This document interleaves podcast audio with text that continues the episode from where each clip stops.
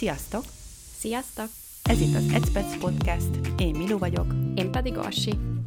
A mai epizódunkban a 2023-as könyves csalódásainkról fogunk lamentálni.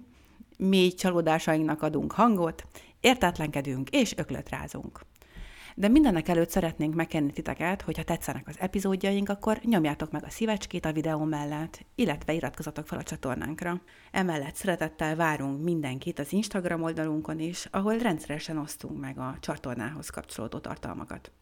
Nos, még mielőtt nekikezdünk valóban az ökölrázásnak, egy átfogó kérdésem lenne, így témaindítóként. Orsi, neked van-e valamilyen terved, elképzelésed, reményed, esetleg fogadalmad a 2024-es évre? Lehet könyves, vagy nem könyves, igazából minden is érdekel. Na, hát kezdem először akkor a könyves célokkal. Idén észrevettem, hogy ez talán kezd egyre jobban egy ilyen trend lenni, hogy, hogy ne tűzzenek ki célokat az emberek, ami nekem nagyon tetszik, mert ezt említettem már korábban, hogy nekem a január az a legrosszabb hónap szokott lenni. És ilyenkor külön figyelmeztetnem kell magamat, hogy ne legyek szigorú magammal, és egy kicsit hagyjak arra teret, hogy egyáltalán elinduljon az új év, és ne ilyenkor akarjam a világot megváltani. Tehát nekem most különösen tetszik ez az irányzat, hogy egyre több mindenkinél látom azt, hogy nem tűz ki olyan célokat, hogy hány könyvet akar elolvasni, hanem csak ilyen hagyja, hogy azt olvassa, amihez kedve van. Úgyhogy számbeli célom az nekem sincs, Viszont amit nagyon szeretnék, több ázsiai szerzőtől olvasni, itt főleg a japánokra és a koreaiakra gondolok. Szeretnék több elkönyvet olvasni, ugyanis van egy elkönyvolvasóm, viszont ennek ellenére ez nem akadályozza meg, hogy én százával vegyem az új könyveket, viszont most szeretnék arra koncentrálni, hogy elkönyveket is olvassak, hogyha már van, illetve a, a meglévő könyveimet fogyasszam. Az egy szakásos kis fogadalmam, hogy szeretnék több könyvet félbehagyni, ami amúgy nagyon maximalista vagyok, tehát ez általában nem szokott sikerülni, de tavaly volt már több könyv, amit félbehagytam, és erre tökre büszke vagyok. Emellett meg szeretnék németül olvasni, és szeretnék újra mangákat olvasni, mivel azt egy pár hónapja így félretettem, és elfelejtődött. Uh-huh. Ezek nagyon jó tervek. Na és neked milyen könyves céljaid vannak? A legelső pont ezen a listán, hogy szeretnék ismét klasszikusokat olvasni. Most ez egy kicsit úgy hangzik, mintha egyáltalán nem olvasnék, ez így nem igaz, tehát szoktam időről időre. Tíz klasszikust szeretnék elolvasni 2024-ben. Aztán szeretnék többet komfortzónán kívül olvasni, illetve folytatni ezt a fajta szokásomat. Tavaly ez például a memoárokat is jelentette, elkezdtem olvasni azokat, viszont idén ezen túl szeretnék életmóddal kapcsolatos könyvet is olvasni. Egyébként ez tényleg nem az én irányom, szóval kíváncsi vagyok, hogy mit tud adni. Szeretnék történelmi könyveket is olvasni, amikről ugye beszéltem az előző epizódban, hogy rájöttem, hogy amúgy ezek lehet, hogy mégiscsak az én irányom. És egy nagy dolog, mint nekem nagy dolog, szeretnék Stephen King-től olvasni és remélem, hogy végre sikerül ezt megugrani, még soha nem olvastam tőle, és azt gondolom, hogy ehhez én megint egy ilyen gyáva kutya vagyok, és szeretnék thriller és krimi vonalon is olvasni, illetve haladni, mert szintén nem egészen az én irányom, esetleg skandináv krimire adni a fejemet. Ez is eddig kimaradt. És szeretnék többet olvasni angolul, azaz nem lustálkodni, mert én sajnos nem olvasok el úgy egy könyvet angolul, ha tudom, hogy magyarul már megjelent. És ezt tudom, hogy butaság, vagy tényleg nem tudok jobb szót rá, iszonyú nagy lustaság. És csak olyankor olvasok angolul, amikor valami nagyon izgat, de tudom, hogy nincs magyarul meg. Illetve egy nagyon-nagyon nagy reményem, hogy egy harmadik nyelven is végre fogok olvasni, és túl tudok lépni ezen a nagy mérföldkően, úgyhogy fingers crossed. Megkezdett sorozatokat lezárni. Hát igen. Hú, az, az, az is... egy nehéz feladat mindig, ez ismerős. Igen. Ami nagyon-nagyon kiabál már, hogy olvassam már el, az a The Illuminati Files, ugye Amy Kaufmannak és J. Christophnak a trilógiája, abból az első kettő részt olvastam már, és egyébként imádtam. Úgyhogy a harmadik rész az ott bólogat, hogy hello, hello, vegyél már le. Szeretném az Ambrózi Báró sorozatot olvasni, hajtani tovább, mert az is nagyon tetszik a két Daniel sorozatot végre befejezni, három rész híja a tízből, úgyhogy hello. A szága sorozatot befejezni, a képregény sorozatot, és még az Octavia E. Butler-től a, a Földmag duológiának a második részét elolvasni. És nagyon szeretnék újra száz könyvet olvasni. vagy sikerül, vagy nem. Úgyhogy egész sok igazából, most egy így számolgatom, de, de talán ez mind úgy teljesíthető is, hogyha igazán komolyan veszem a dolgot. Amúgy nagyon jó terveket hoztál, és szerintem tök jól összegyűjtötted. Amúgy több ponttal is így tudok azonosulni, például a klasszikusok olvasása. Az nekem is minden évben egy olyan terv, hogy legalább egy-kettőt olvassak el, amit így régóta nézegetek, hogy most már ideje lenne. Meg az is tetszett, hogy összegyűjtötted a sorozatokat mert én odáig uh-huh. se jutottam el, hogy egyáltalán összegyűjtsem, hogy mik azok, amiket be kéne fejeznem, mert annyira megrémiszt a gondolat is. Ez általában úgy működik, hogy vagy akkor egy beledarálok egy sorozatot, vagy utána évekig a közelébe sem megyek újra. Uh-huh. Igen, rájöttem, hogy ha az ember nevén nevezi az áldozatot, akkor kevésbé tudja kikerülni. Tehát amíg nem hagyod meg abban a nagy halmazban, és így nem nevesíted meg, addig úgy könnyen azt mondani, jó, hogy meg fogom csinálni, de nem konkretizáltad, hogy mit igen, is az, amit meg igen. akarsz. Igen, szóval nevén kell nevezni az áldozatot, és akkor meg lesz. No, milyen nem olvasási terveid vannak? A nem olvasós terveim is kicsit ilyen lazán működnek ebben az évben.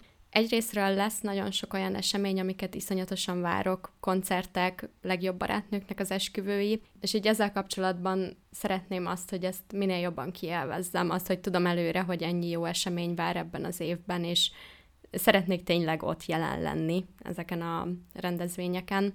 A másik, ami minden évben egy célom, a mindennapos mozgás, de hát ugye mivel azért általában ezt lehet gondolni, hogy egy olvasó az tényleg sokat a kanapén ül, ráadásul a per pillanat a munkám se olyan, ami, amivel túl sokat mozognék, viszont tavaly úgy eléggé sikerült rászoknom a sétára, és korábban ezt mindig alábecsültem azt, hogy jó, de most menjek el sétálni, de hát ez nem is igazán sport, hát itt nyomni kéne a piláteszt, meg mit tudom én micsodát, és akkor a tavalyi évben, amikor így volt olyan, hogy tényleg naponta rászántam magam, hogy elmenjek sétálni, akkor ezt nagyon megszerettem, úgyhogy ezt is szeretném folytatni idén is. Illetve minél több kirándulást csinálni a környéken. Ezt szerintem korábban nem mondtam még, de külföldön élünk, Egyelőre az a terv, hogy nem, nem szeretnénk örökre itt maradni, viszont nem szeretném azt, hogyha egyszer hazaköltözünk, akkor rájöjjek, hogy nem is láttam semmit ebből az országból. Tényleg tudatosan szeretnék arra figyelni, hogy akkor havonta minimum egyszer-kétszer elmenjünk valahova másik városba kirándulni, és emellett van még egy hát nagyobb célom, de ezt se szeretném tovább halogatni, el szeretnék kezdeni koreaiul tanulni. Micsoda? Igen. Micsoda? Ezt nem is tudtam, hogy ilyen most mi van a listádon. Wow! Hát ugye más, másfél éve rákattantam a koreai sorozatokra. És így azóta ez így ott van a fejemben, meg eddig ugye főleg a német tanulással voltam elfoglalva, de most úgy döntöttem, hogy most tök szívesen tanulnék még egy nyelvet, viszont állandóan csak halogatom, és most megtettem az első lépést, rendeltem tankönyveket. Úgyhogy most egyelőre optimista vagyok. Ez igen, ez igen. Hát le vagyok teljesen nyugodva. Maradjunk annyiban. Nagyon-nagyon szuper terveid vannak egyébként. A kirándulásos rész az egyébként is csodálatos. Én nagyon a híve vagyok ennek, hogy menni, menni, látni, beszívni, magamba szívni, töltődni. De hát ez a nyelves dolog, ez most teljesen két várat fektetett. Pedig számíthattál volna rá, hát te voltál az, akinek nem tudom, hogy mennyit áradoztam itt a koreai sorozatokról, úgyhogy... Amúgy ez igaz, de valamiért lehet, hogy magamból indultam ki. Én nem tudom, hogy rá tudnám-e valaha szánni magam, olyan bonyolultnak tűnik, de hát persze, igazad van. Igen, az amúgy én... abszolút, tehát én, én is félek tőle, de na mindegy, majd idén meglátjuk. Ó, nagyon várom majd a beszámolodat, hogy hogy megy, meg hogy tetszik egyáltalán. Nagyon-nagyon mm. jó ötlet, ügyes vagy. Na és Ó. neked mik a nem könyves tervek? 2024 is a joga éve lesz, uh-huh. és még többet akarok belőle, és még nagyobb kitartással. Aztán, amint jön a jó idő, biciklire fel. Tavaly kaptam egy, egy gyönyörű darabot, Lolának hívják, és olyan kis csinos. És beszéltünk már arról, hogy milyen jó lenne a Balatont körbe biciklizni. Remélem, hogy idén ez összejön, és sikerül rá felkészülnünk hármasban, egy kicsivel hátul, úgyhogy nem tudom, hogy, hogy mennyire lóg a billiba az ujjam, vagy a kezem, majd meglátjuk. De ez csodás ötlet, hát, ezt támogatom és szurkolok. Nyelvtanulás folytatása, szóval hasonló berkekben vagyok, mint te, csak én más nyelvvel kapcsolatban, majd meglátjuk, hogy ebből mi lesz. Nem akarom nagyon nevén nevezni ezt most, mert kettő is van, ami ongoing, úgyhogy ha inkább hagyjuk. Aztán Általánosságban van pár dolog, amitől félek. Mindenféle mérföldkövek, vagy olyan dolgok, amiket meg kéne tennem, meg vár rám, elintézni való dolog. És arra jutottam magamban, hogy ahelyett, hogy így túráztatom magam rajta, így hetekig, vagy akár hónapokig is, meg szorongok miattuk, így azonnal fogok foglalkozni a kérdéssel. Tehát még mielőtt így átveszik a félelmeim az irányítás felettem, így próbálok minél hamarabb ezeknek utána járni, a végére járni és elintézni. Illetve az utolsó, hogy megkaptam megkaptam, ha, megvettem magamnak a Gilmore Girls szakácskönyvet novemberben, és legalább három receptet szeretnék kipróbálni. És hogyha ez össze is jön, akkor ígérem, hogy dokumentálni fogom, és az Instán megosztjuk majd. Ah, de jó. Úgyhogy ennyi igazából. De ezek is nagyon jó tervek. Meg amúgy el is gondolkodtattál ezzel, hogy, hogy amitől így félünk, azzal egyből foglalkozni, és amúgy teljesen igazad van, mert amúgy képes hetekig csak szorongani rajta az ember, és egyébként lehet, hogy egy nap alatt el lehetne valamit intézni, vagy legalább tovább lehetne lépni egy következő lépcsőfokra. Így van. No, mielőtt belevágunk a leginkább ellenszenves olvasmányainak a kivéreztetésébe, azt azért szeretném leszögezni, hogy ez az epizód nem azért készült, hogy bárkinek az érzéseit megbántsuk. Tartsátok észben, hogy a saját élményeinket, érzéseinket osztjuk meg, amik teljes mértékben különbözhetnek a ti érzéseitektől, és ez így teljesen rendben van. Még kicsit remélem is, hogy ha már mi kitagadjuk ezeket a könyveket, azért lesz, aki majd befogadja őket szeretettel, úgyhogy vigyítek nyugodtan őket. Szóval éljenek az egyéniségek és az egyéni ízlések. Most pedig lássuk az első véres húscafatot, egy könyv, amit túlértékelnek. Orsi, de mit hoztál? Én egyébként egy olyan könyvet hoztam, amit nem utáltam, de szerintem abszolút túl van értékelve, ez Edelin Grace-től a Belladonna. Ez még magyarul nem jelent meg, én angolul olvastam, és ez egy ilyen gótikus, paranormális, romantikus könyv. Igazából sorozat most van még folyamatban, tehát ebben az évben fog kijönni a harmadik része, ami szerintem a lezáró rész lesz. És nem volt rossz, tehát hogy van benne valami, amitől az ember nehezen tudja letenni, könnyen olvasható fejezetek vannak benne, ráadásul ami külön érdekes az az, hogy a love interest az a halál benne, tehát ez egy érdekes felállás. Viszont amennyire így külföldön szeretik, én azok után azért úgy többet vártam volna.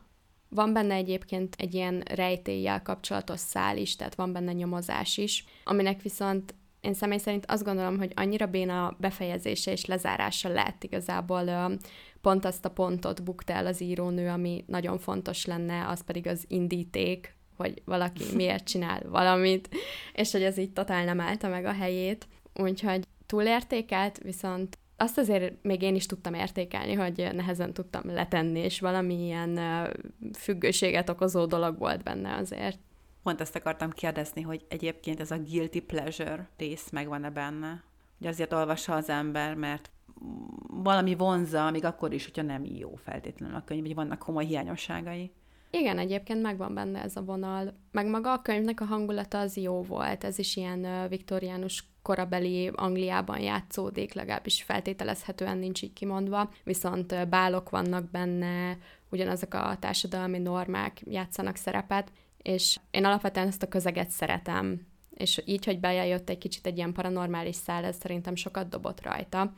Viszont hú, tényleg nagy hibái vannak, amit így nem tudtam elnézni neki. Tehát, hogy van más, a kedvenceim között is vannak olyan könyvek, aminek óriási nagy baklövések vannak benne, de ennek a könyvnek nem tudtam elnézni. El fogod olvasni a következő részt? El, a másodikat már el is olvastam. Ja, mert tényleg is olvastad. De azt, azt hiszem, arra mondtad azt, hogy ez talán jobb lett. Igen, a második szerintem jobb volt, és a, a harmadikban lesz egy ilyen főszereplőváltás, tehát azt hiszem, annak egy eddig mellékszereplő lesz a főszereplője, és azzal kapcsolatban azért jobb megérzéseim vannak. Ezt a mellékszereplőt jobban kedveltem, mint, a, mint az eredeti főszereplőt. Uh-huh. Az a baj, hogy én ide három könyvet is hoztam, és mind a három könyvre el tudom azt mondani, amit te is, hogy én nem utáltam őket, csak valóban túlértékeltnek tartom őket. Az első az Exio-tól a lány, aki a tenger alá esett. Ez jelenleg a Molyon 91 százalékos, és eléggé felkapott, úgyhogy nagyon csak pár szóban mondom el az alaptörténetet korai mitoszokra és mesékre épül a történet, amelyben Mina, egy fiatal lány, feláldozza magát annak érdekében, hogy a bátyát és annak a szerelmét megvédje, és emiatt a tengerbe veti magát, és az ottani szellemvilágban különböző kalandokba keveredik, és gyakorlatilag ő a tengeristennek a menyasszonya, és küzd, hogy a saját világát megmentse. Valami ilyesmi a történet, emlékeim szerint. Amit el tudok mondani erről a könyvről, hogy baromira untam. Hiába rövid a könyv, de munka volt átevickelni az oldalakon, és megmondom őszintén, hogy sokszor a szöveget is értelmetlennek találtam. Tehát azon kaptam magam, hogy ugyanannak a bekezdésnek így harmadjára is nekifutok, és arra próbálok rájönni, hogy mit akar mondani a szöveg. És erről egyébként beszéltünk a saját kis külön bejáratos könyvklubunkban, mert ott volt ez egy közös könyv uh-huh. valamelyik hónapban, és arra jutottunk, hogy volt olyan olvasó, akinek tökre bejött ez a könyv, és ő élvezte ezt a fajta homályos megfogalmazást, mert ugye igazából ez egy szellemvilágban játszódik, ahogy említettem is, míg én egyszerűen így megfoghatatlannak éreztem, és összefolytak gyakorlatilag az események benne.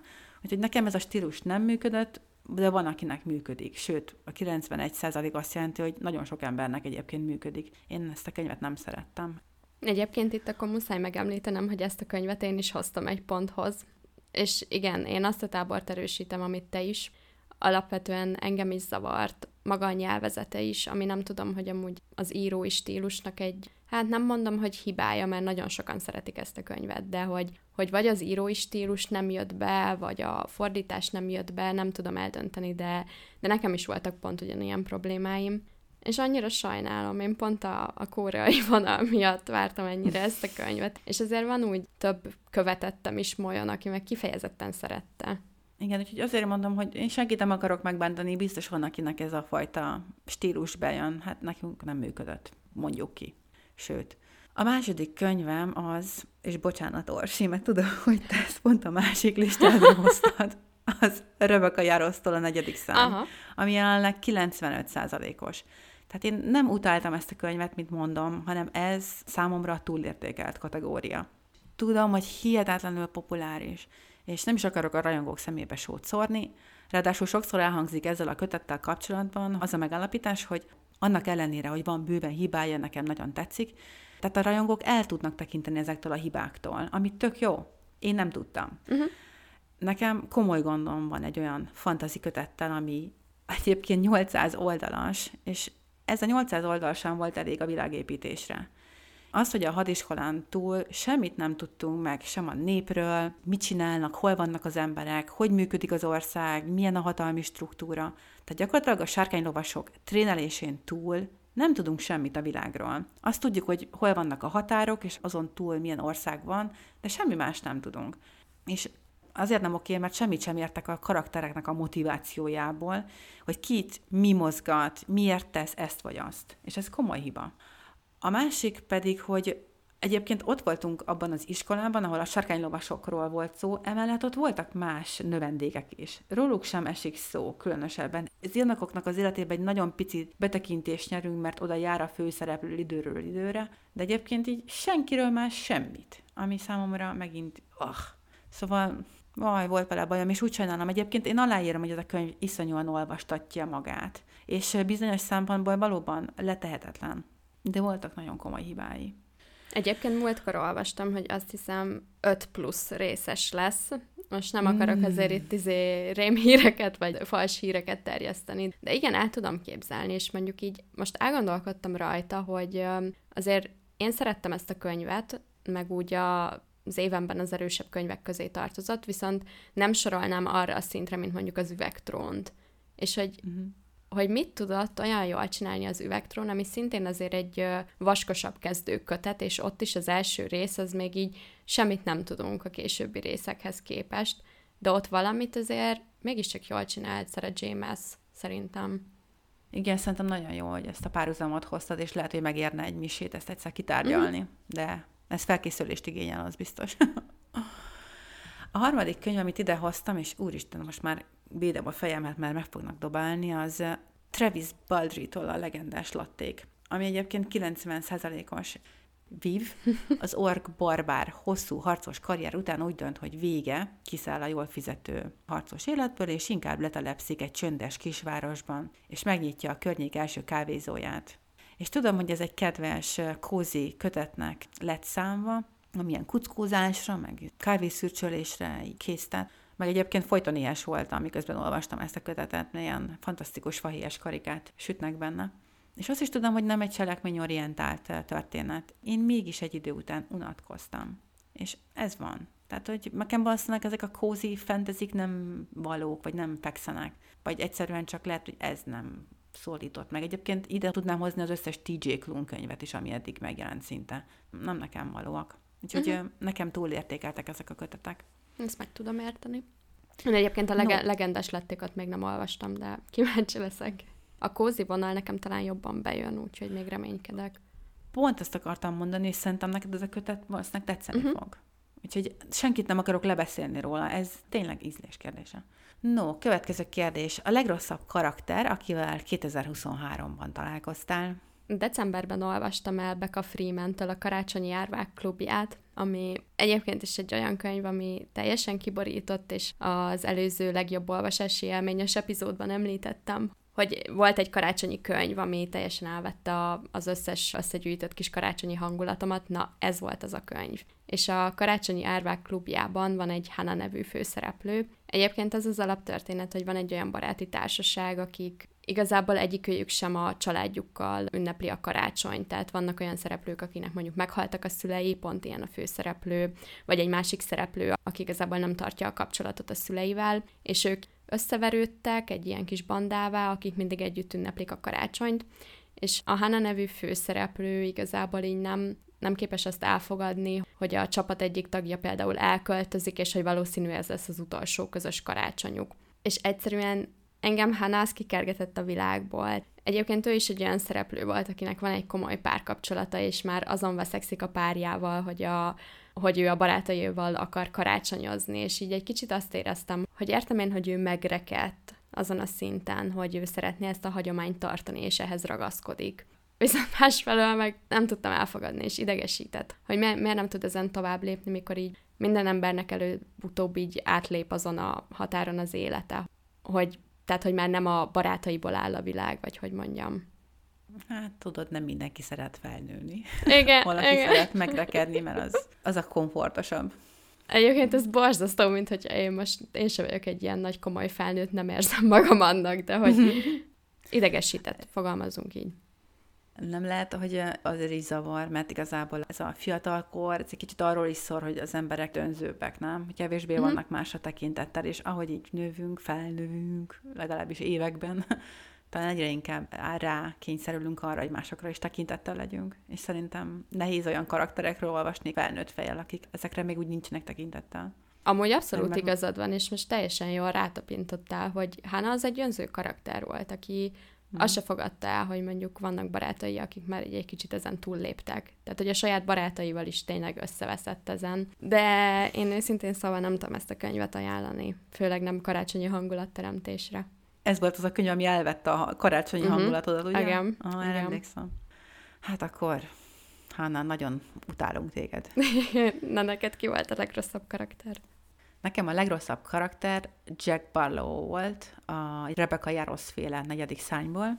Ez a Jack gyerek, amint meglát a főszereplőnket, ugye Violettet, ami kb. a könyv 15. oldalán megtörténik, onnantól gyűlölte és ki akarta nyírni. Tehát, hogyha gondolom, hogyha van olyan, hogy szerelem első látásra, akkor gyűlölet első látásra is létezik, mindenféle ok nélkül. És x oldalanként így megjelenik Jack a történetben, és csúnyán néz, meg csúnyákat mond, meg csúnya dolgokat csinál, de hogy miért? Elvileg azért, mert gyengének tartja Violettet. És végül is ez így elég komoly indok a halálra, nem? Én nem is értettem. Nagyon gagyi, sablonos, ilyen erőltetett karakter volt Jack, és nem volt egy felépített, ilyen gonosz. és ami a legnagyobb poén, hogy a világon semmit se tudtunk róla. Uh-huh. De azon kívül, hogy mi a neve, tehát így tudtál róla bármit? Semmit. Csak az, hogy gyűlöli Violettet, és kész. Ő ilyen tipikus feszültségkeltő karakter volt, nem? Aki csak kb. erre De. jó, hogy legyen De, valami plusz erre. ilyen uh, ijeszgetős faktor, vagy nem tudom. Látod egyébként, a Rebecca Járól ebben is gyengébb, mint Sarah J. Maas. Tehát ott a karaktereinek volt valami indok, hogy miért így viselkedtek, vagy miért úgy viselkedtek, itt pedig csak így bedob sablon karaktereket, és nem tudsz róluk semmit. Hozzáteszem, hogy a legjobb barátjáról se tudunk semmit, az a csajról. Én végig azt vártam, Aha. hogy kiderül, hogy ő valami rossz szándékú csaj. De nem, csak nem tudunk róla semmit. De amúgy Én... hallod, emlékszel, hogy az üvegtromba is az első részben volt egy ilyen faszi, nem tudom, hogy hívták, de volt egy olyan, aki így végig ugyanígy így keresztbe akart neki tenni, meg a, a végén is szinte már csak így ők ketten voltak így egymás ellen. Nem a Káinra gondolsz? De, de. Hát igen, de hát ő ugye azért meg volt prütykölve a gonoszok által, valamint tudod, meg igen, volt szállva. Igen, tehát, tudom, tehát neki meg volt a magyarázat, igen, csak azt mondom, hogy abba volt pont ennek egy ilyen analógia, és, és az jobban volt csinálva, mint ez. Ebben igazad van. Hát, igen, igen. No, a legrosszabb könyves páros lehet romantikus is, akikről olvastál. Jaj, jaj. Az On Rotation című könyvben az NG Riki párost hoztam ide. Ez a könyv ez egy orvostan hallgatóról szól, aki éppen a gyakorlati évét tölti, és már a könyv elején megismerkedik egy Riki nevű sráccal, aki azt hiszem, hogy ilyen grafikus, tehát ilyen kis művész lélek egyébként a srác, és előtte azt az írónő, ami, amit én nem szoktam szeretni, az pedig az, hogy a, a Rikinek barátnője volt a találkozáskor, és utána sok-sok fejezeten keresztül ezen lamentálunk, hogy most a Rikinek van-e barátnője, nincs barátnője, most akkor mi van, és a, az Angie meg ki van akadva, hogy, hogy de akkor miért viszonyult hozzá így Riki az első találkozásnál, hogyha barátnője volt, öh, nem, nem bírtam, és ezen kívül is számomra ez a Riki, ez egy ilyen két lábon sétáló red flag volt, tehát számtalan olyan szituáció volt, amikor na, én akkor mondtam volna, hogy ez felejtős, és viszlát.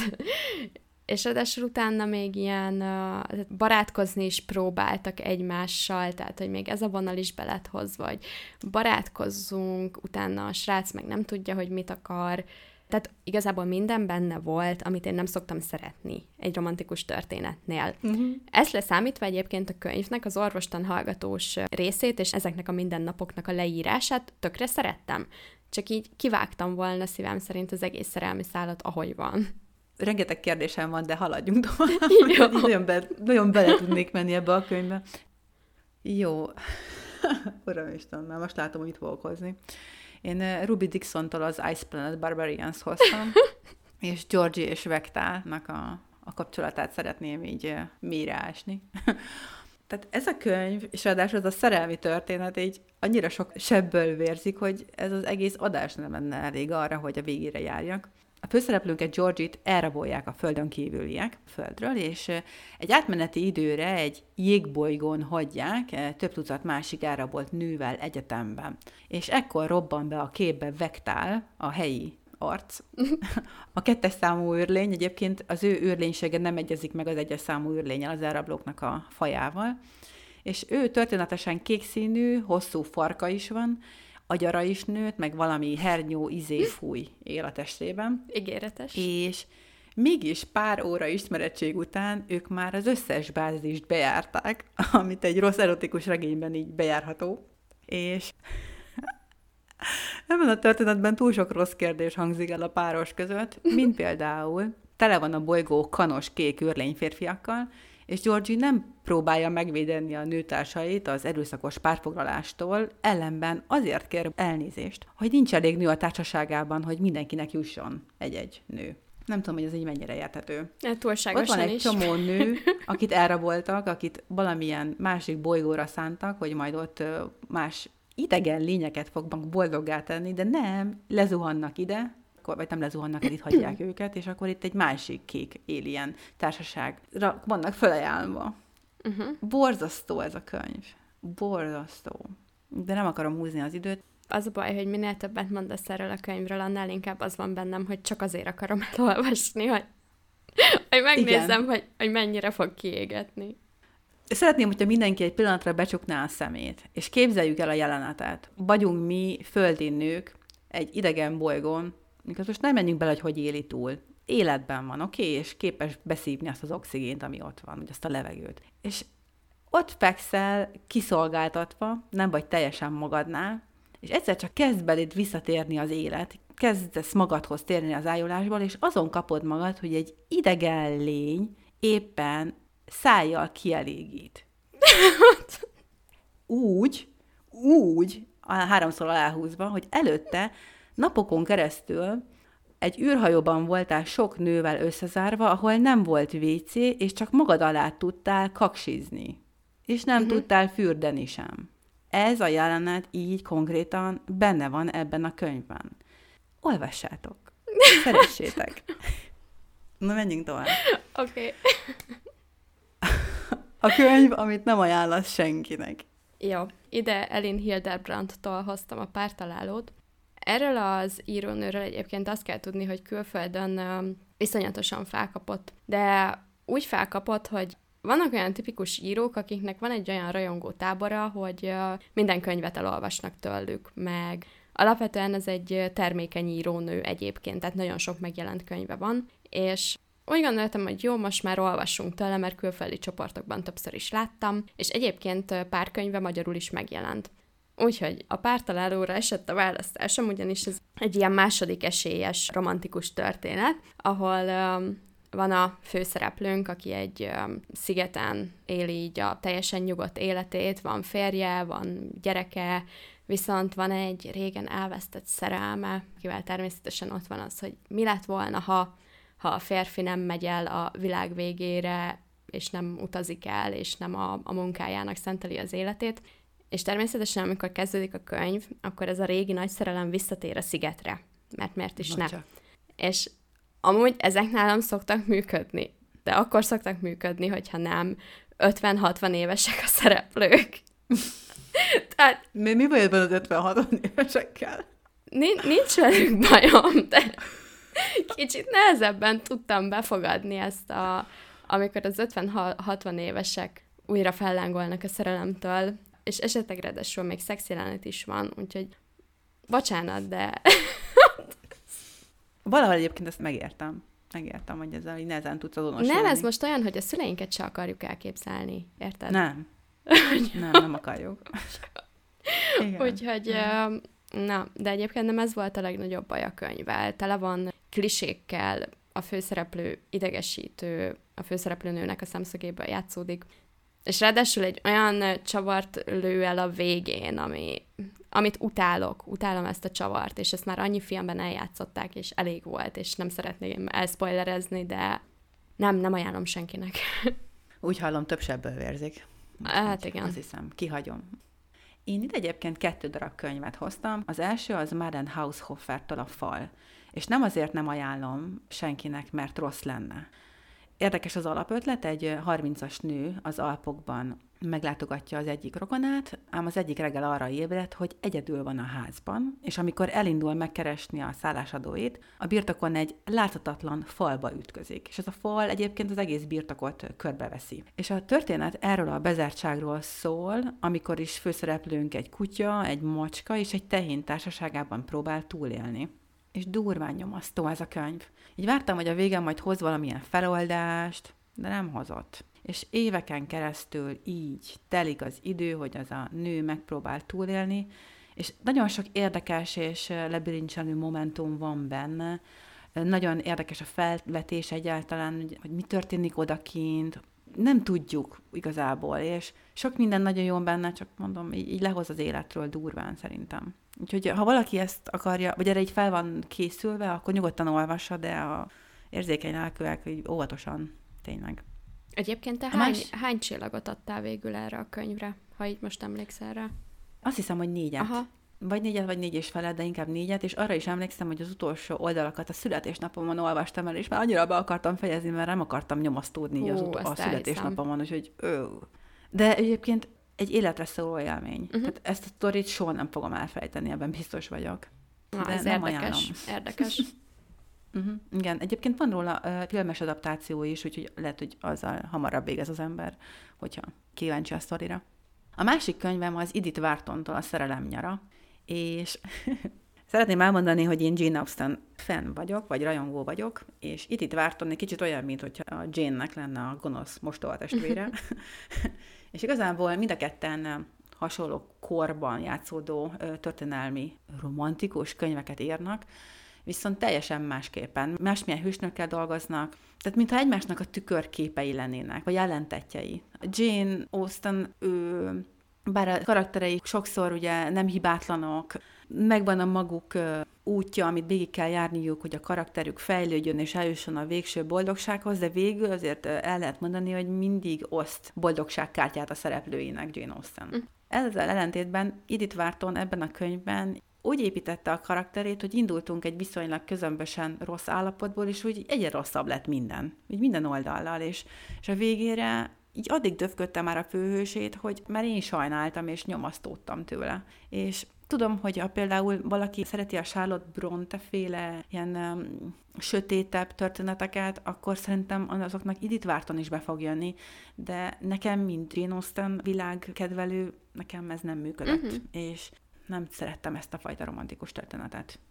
Egy könyv, amit félbehagytál. Ez Benjamin Stevenson-tól volt a családomban mindenki gyilkos. Uh, nem volt annyira ezt rossz. Aha, ezt oh. felbehagytam. Ezt is ott valahol decemberben, ott karácsony előtt, vagy karácsony környékén olvastam, és mm, nem tudom annyira megmondani, hogy, hogy úgy miért hagytam, vagy de meg tudom mondani, hogy miért hagytam félbe, egyszerűen nem kötött le. De hogy ennek az okát nem tudom annyira élesen így megmondani.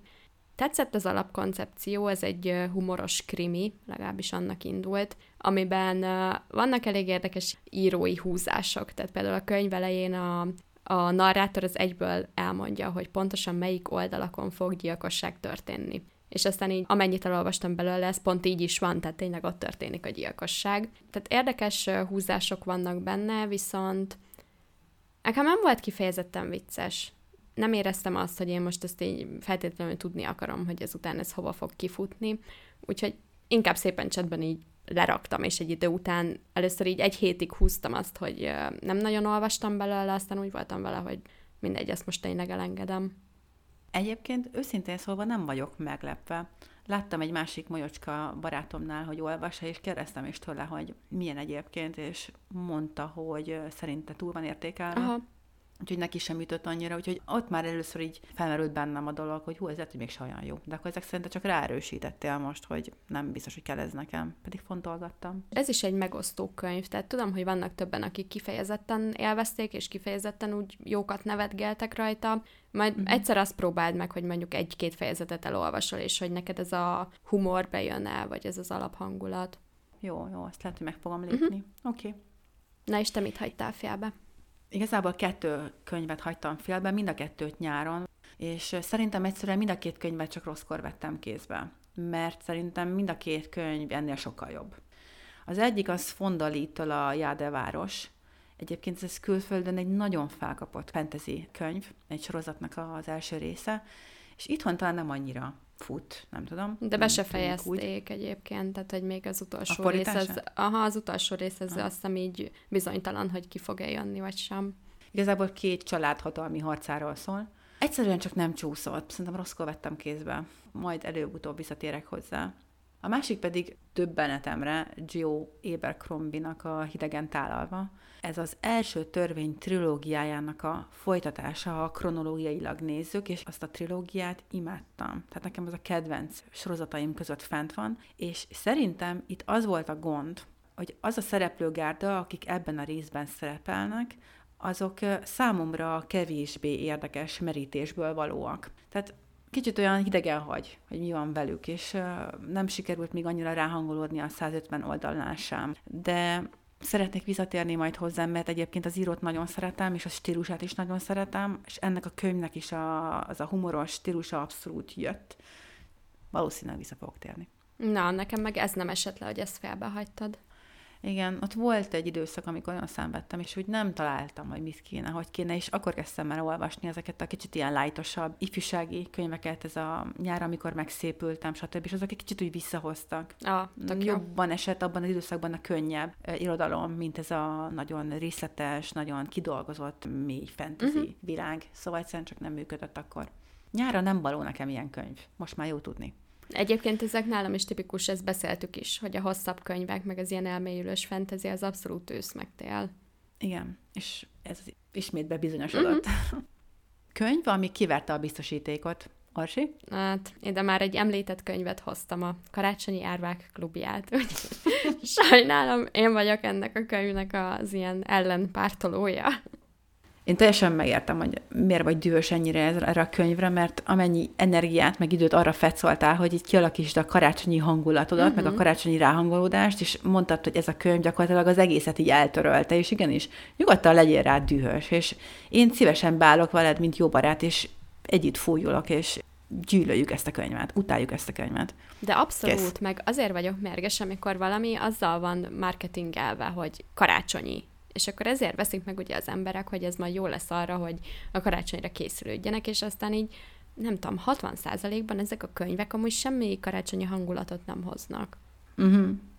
Teljesen megértem a felháborodásodat. Nem Jogos. baj. Szerintem lehet, hogy ez volt az utolsó év, amikor így nagyon próbálok karácsonyi könyveket olvasni.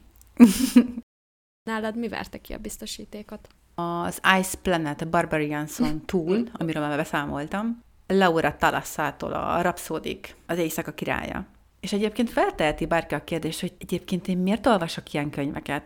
És azért, mert még mindig annyira ostoba, hülye liba vagyok, hagyom, hogy felizgassanak itt az interneten az agyamba fúródó ilyen izgatások, hogy úristen, micsoda könyvek jöttek ki, milyen csodálatos a borítója, hú, ezt érdemes elolvasni már csak azért is, és én ezeknek még mindig be tudok dőlni. Itt teljesen mindegy, hogy hány éves vagyok, meg hogy így mennyi könyv van mögöttem, tessék, itt vagyok egy nagy lúzerjel az homlokomon, és bedőlök. Bedőlök a baromságnak, és elolvasom. És utána pedig így kidőlök, és azt mondom, hogy miért, miért? Az éjszaka királya az pont ugyanilyen. De hallod, Ez egy erő... annyi, annyit szeretnék mondani, hogy szerintem ne törzs le a TikTokot. nem, nem fogom, nem oh. fogom, nem fogom. De miért ne? Mert ott aztán még inkább nem, nem oh, a hülyeség hát... szűrő nem működik, mi? Nem, nem, legalábbis, tehát valamennyire azt így szűri az ember az, hogy miket néz meg, hogy miket dobál ki utána, tehát ez így megy az algoritmusban, de ott aztán ez egy tényleg egy kimondott jelenség, hogy valamit nagyon felkapnak, aztán így vagy van alapja, vagy nincs. Igazából a történetről annyit érdemes tudni, hogy ez egy erotikus, romantikus történet, igen, aminek az adja a fantasy hátterét, hogy a fiatalember az egy tündér, a hölgy pedig egy szirén és igazából a könyv 80%-a az a két főhősünknek az erotikus szócsatái és a tettei, és a maradék 20%-ban van némi esemény, meg az a három mellékszereplő feltűnik a történetben, akik ki lettek találva, és a világépítés, mint olyan, hát az nem bonyolítja az eseményeket, és Istenem, van két idézet, amit muszáj felolvasnom, csak hogy aláfessem, hogy ez a történet pontosan milyen mélységeket is hordoz magában. Na halljuk. El kell mélyítenem a hangomat, várjál. Valamit jobb, ha tudsz az árnyakról. Veszi oda a válla fölött. A szárnyunk csak akkor jelenik meg, ha harcolni vagy dugni akarunk. Ez az egyik, ez a főhős szájából hangzott el, a másik pedig, ez pedig a kislányéból. Nem a korona az egyetlen jelkép, amit visel. Három bronzpánt feszül a bicepszére, követi a pillantásomat. Harci karperecek, magyarázza. Hősiességért. Egy harcos király. A női szerveim már eddig is nehezen viselték a közelségét. Most hivatalosan is elvesztem. Hát én is. Úgyhogy ennyit szeretnék elmondani erről a könyvről. Nagyon rossz volt. Legcsúnyabb könyvborító. Várjál! ja? Észhez kell térnem. Köszönjük az előadást. Igazán nagy feladat volt itt nem beleröhögni folyamatosan. Ja, Istenem, nagyon fájt ez a könyv. Nagyon De ezt meg, megérte felolvasni. Úgyhogy én köszönöm, egy élmény volt, és elég is volt. De jó, akkor áttérek a legcsúnyább könyvborítóra. Von Pyung Sontól az Almond című könyv. Hát, pedig ez egy jó könyv. Ez egy dél-koreai szerzőnek a könyve, ami egy nagyon érdekes témáról szól, ugyanis a főszereplő egy olyan uh, vele született állapottal rendelkezik, ezt alexitímiának hívjuk, amikor gyakorlatilag nem képes igazából így érzelmeket érezni. Ezen kívül például nem érez félelmet, tehát az agyának az a része, ami azért feláll, hogy felfogja azt, hogy most valamilyen szituáció az veszélyes, ez nála nem úgy működik. És igazából én így abszolút így még nem találkoztam ezzel a témával a könyvekben, tehát hogy így nagyon érdekes volt a felütése, illetve hozzá ezt az ázsiai vonalat, tehát hogy láttam benne kicsit ezt a kórai gondolkodást, amennyire eddig sikerült megismernem. Úgyhogy szerintem ez egy tök jó könyv amúgy. Nem lett kedvencem, viszont a borító miatt én egy kicsit mérges vagyok. Nem is ez a baj, hogy egyszerű, hanem hogy még csúnya is, tehát csúnyán Igen. egyszerű. Ezzel úgy egyetértek. Emlékszem, amikor olvastad is, én is megnéztem ezt a uh-huh. könyvet közelebbről, és tényleg. Ez, és tegyük hozzá, hogy nekem amúgy megvan fizikai példányban, és arra vagyok külön a legmérgesebb, hogy ilyen iszonyatosan ö, sérülékeny a borítója. Az, ami már amikor a kezedbe fogod, és odaadják újonnan a könyvesboltba, már, már akkor is vannak a gerincén részek, amik így lekopnak a festékből. Jaj. Jaj. Úgyhogy uh-huh. ez, ez nem tudom, hogy fog kinézni mondjuk 20 év múlva a polcomon, mert, mert amúgy itt lesz a polcomon, mert magát a könyvet szerettem, de, de legalább ne kopna le a borító, ennyit kérek. legalább maradjon egyben, igaz? Igen. Jó, Istenem. Hát nagyon sajnálom. Halljuk a te csúnya borítódat. Szerintem, hogy az előző epizódot hallottátok, akkor tudni fogjátok, hogy ide Scott Hawkins-tól az Éget hegyi könyvtár című könyvet hoztam. Imádtam a könyvet, borzasztó a borítója. Amit már említettem is, a két oroszlán, piramis háttérrel, elől pedig egy dresszes csaj, mint valami 70-es évekből előrángatott ilyen béna poszter lenne rajta. Nagyon-nagyon csúnya. Egy könyv, amit bár 2023-ban olvastál, de már most alig emlékszel a cselekményre. Most jövök rá, hogy Szerintem nekünk 2024-es fogadalomnak az kéne, hogy ne próbálkozzunk többet erotikus könyvekkel. Ugyanis igaz. ide Sarah mclean hoztam a 11 botrány egy herceg meghódításához című könyvet, ami egy sorozatnak a harmadik része, viszont ezek a részek, ezek különállóak, tehát más-más párosról szólnak, és külön is olvashatóak. És én a sorozatnak az első részét szerettem. Nagyon szerettem, szerintem egy ideig még kedvencek között is volt. De Milu, mhm. tudom, hogy neked már azzal is voltak problémáid. Viszont a második, harmadik résznél én most azt sem tudnám megmondani, hogy ki volt a főszereplő, melyik részben. Nem tudom. A cím alapján uh-huh. tudom, hogy, hogy valami herceget hódítunk meg. De uh-huh, uh-huh. ennél bővebben nem, nem tudnék beszélni a történetről. Egyébként érdekesek ezek az erotikus, romantikus könyvek, és egyébként az a legérdekesebb faktor benne, hogy ez melyik embernél milyen hosszan működik. Uh-huh. Én emlékszem, amikor ilyen körülbelül négy éve rákaptam el az olvasásra, hogy igazán, és akkor jöttek ezek a nagyon-nagyon nagy számú könyves beszerzéseim, és akkoriban kezdtem el ismerkedni az erotikus, romantikus könyvekkel is. Tehát többek között. Mondjuk elolvastam abban az évben szerintem 8 vagy 9 erotikus, romantikus könyvet. És akkoriban így szende szűzként így, ó, mik vannak ebben a könyvben, tehát ilyen, uh-huh. ó, és akkor lehet ezt mondjuk történelmi korba is rakni, nocsak, ó, azokon fűző is van, tehát hogy így volt bennem ez a fajta nocsak érzés, és érdeklődve figyeltem, hogy ezek a történetek hova kanyarodnak, aztán így az ember elolvas ebből így 20-at, ne talántál 30-at, és így rájössz, hogy valahol mindegyik ugyanarról szól. Tehát ugyanaz a receptúrája, csak meg van spékelve esetleg egy kis hajlakkal, vagy esetleg nem tudom, tehát egy kis 19. században, tök mindegy. És nekem ezek már nem működnek. Tehát nekem ez nem elég, és nem elégíti ki az olvasói igényemet. Meg az, hogy nem működik annyira ezeknél a könyveknél még, mivel azért olyan sokat nem olvastam, és nem működik még az a szűrőm, hogy előre látom egy kicsit, hogy nekem ez menni fog, vagy sem, mert azért erotikusban is úgy szerintem mindenkinek saját ízlése, hogy mi az, ami, ami jobban csúszik neki, vagy mi az, ami szerinte jobban meg van írva, vagy reálisabb, vagy akármi. És ennél így abszolút nem alakult ki ez a kis szűrőm, vagy ez a kis jós tehetségem, hogy na, vajon ez nekem jó lesz-e. Uh-huh. És akkor Értem. itt, igen, ezen a ponton egyszerűbbnek tűnik az, hogyha ezt így hanyagolom, Mm. Értelek. Én igazából ehhez a ponthoz egy magyar könyvet hoztam, és ez nem más, mint Szabó Krisztinától az Ellapott Királyság. És én tudom, hogy ez jelenleg iszonyúan felkapott, főleg így a magyar booktuberek között, és én nem is akarom bántani Szabó Krisztinát, egyébként ő ráadásul a Sarah James könyveket is fordítja. Tényleg? Én kimondottan szeretem is Szabó Krisztinának a munkásságát. Ennek ellenére én erre a történetre már most nem emlékszem. Pedig körülbelül egy három éve olvastam, vagy nem is tudom. Ez egy keleti ihletésű young adult, vagyis ifjúsági fantasy, amely a sivatagos világba repít el minket, és nem is igazán kötött le egyébként, és valószínűleg nem is én vagyok a célközönsége már, Szóval nem fogom feleslegesen savazni ezt a könyvet. Nekem nem működik. Te olvastad mm. egyébként ezt a könyvet? Nem, nem olvastam még, de egyébként így várólistán van, mondjuk most az új könyve, azt hiszem Ezüsterdő a címe. Igen, Ez igen. a farkasos, az egy kicsit jobban érdekel egyébként, úgyhogy nem tudom még, hogy melyik könyvével fogok kezdeni, valamelyikkel előbb-utóbb biztos. Uh-huh. Úgyhogy uh-huh. szerintem majd még biztos fel fog ő merülni így a podcastban. Egyébként lehet, hogy ez a másik könyv, az lehet, hogy nekem is jobban csúszna. Bár mondjuk uh-huh. a Young Adult fantasy nekem most már nagyon óvatosan kell ám mokolnom ez a keleti világ, ez az arab világ engem annyira nem is érdekel. Szóval lehet, hogy ez sem segített abban, hogy így beráncson a történet. Aha. Jól van. Egy sorozat, amit elkaszáltál.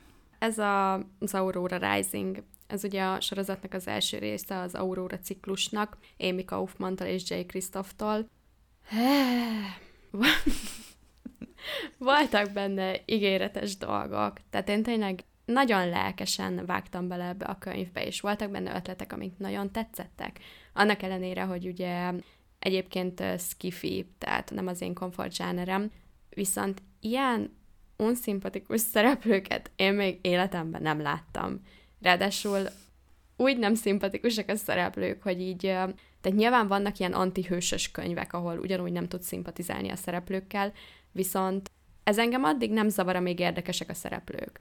Tehát amíg látok mögötte bármilyen kis lélektani mozzanatot, hogy miért ennyire idióták, addig engem nem zavar, hogyha nem szimpatikus. Viszont onnantól kezdve, hogy itt adottak a tinédzser, javíts ki, ha tévedek, de itt az, szerintem ezek az. ilyen tizenéves kis Igen. felfuvalkodott, világmegváltó, bunkó szereplők.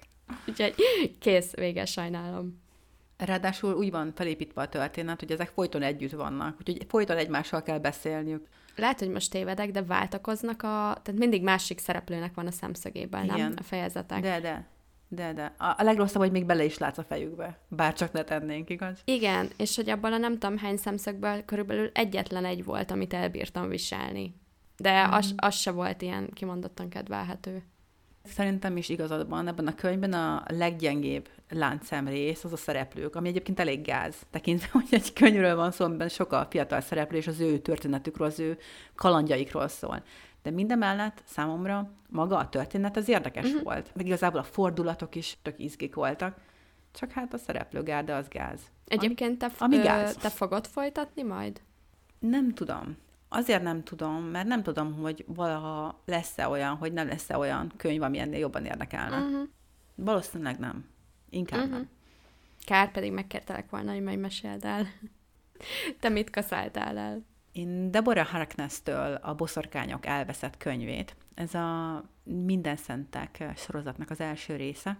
És ez a könyv egyébként most már évek óta ott figyelt a polcomon, és alig vártam, hogy a kezembe vehessem. Arról nem beszélve, hogy az egyik legjobb barátomnak a kedvenc könyve. Talán pont ezért is fáj, hogy így kell nyilatkoznom erről a könyvről, hogy nem akarok többet olvasni erről a történetről, de túl kemény se akarok lenni, mert azért voltak benne jó dolgok, meg voltak benne nagyon is értékelhető dolgok, de hihetetlenül sok benne a felesleges szócséplés, ilyen terjengős leírások vannak benne. Például maga a csizmahúzás az két oldal, de hogy így felsorolják a menüt, az is három oldal. És egyébként ebben a könyvben folyamatosan esznek és isznak a szereplők, ami egyébként a maga módján majdnem röhelyes és szórakoztató. Kicsit úgy vártam, hogy a sok-sok-sok oldal az úgy talán több cselekményt hordoz majd magában, de nem így történt sajnos. És hihetetlenül ráfert volna erre a könyvre egy szerkesztő. És szerintem ez a hibája, a legfőbb hibája, hogy az író tollából így ömlesztve jön minden is. És hogyha ezt valaki kicsit úgy kikócolta volna és megfésülte volna, szerintem jobban működött volna a történet. Egyébként a megfilmesített verzióra kíváncsi vagyok, mert ebből sorozat is készült, és szerintem képernyőn jobban fog mutatni ez a történet, úgyhogy szerintem sorozatban meg fogom nézni még. Engem még a könyvtől nem ijesztettél el amúgy. De mondjuk, nem is akarlak. Ne, nehéz is, mert megvettem az egész sorozatot, úgyhogy ajánlom neki, hogy... hogy... Jaj, ha, használtam, vettem meg. Ez olyan a védelmemre. Hogy nem is tudom, a köteteket egybe, nem tudom, 3000 forintért, tehát hogy még egy könyvnek az ára se volt. Úgyhogy... Figyelj, ezek után azt kell mondanom, hogy ez egy jó sorozat, mindenképpen olvasd el. Tehát ha megvan, akkor meg el kell olvasni. Egyébként már- mondom, a barátnőm imádja. És azt mondta, hogy minél tovább haladunk, annál erősebb lesz a sorozat. Igen? Úgyhogy valószínűleg az eleje volt a leggyengébb. Akkor Igen. milyen jó, hogy a többi részt is megvettem. Na tessék. Éppen gratulálni akartam, hogy jó döntést hoztál. Hogy vakon megvetted a sorozatot.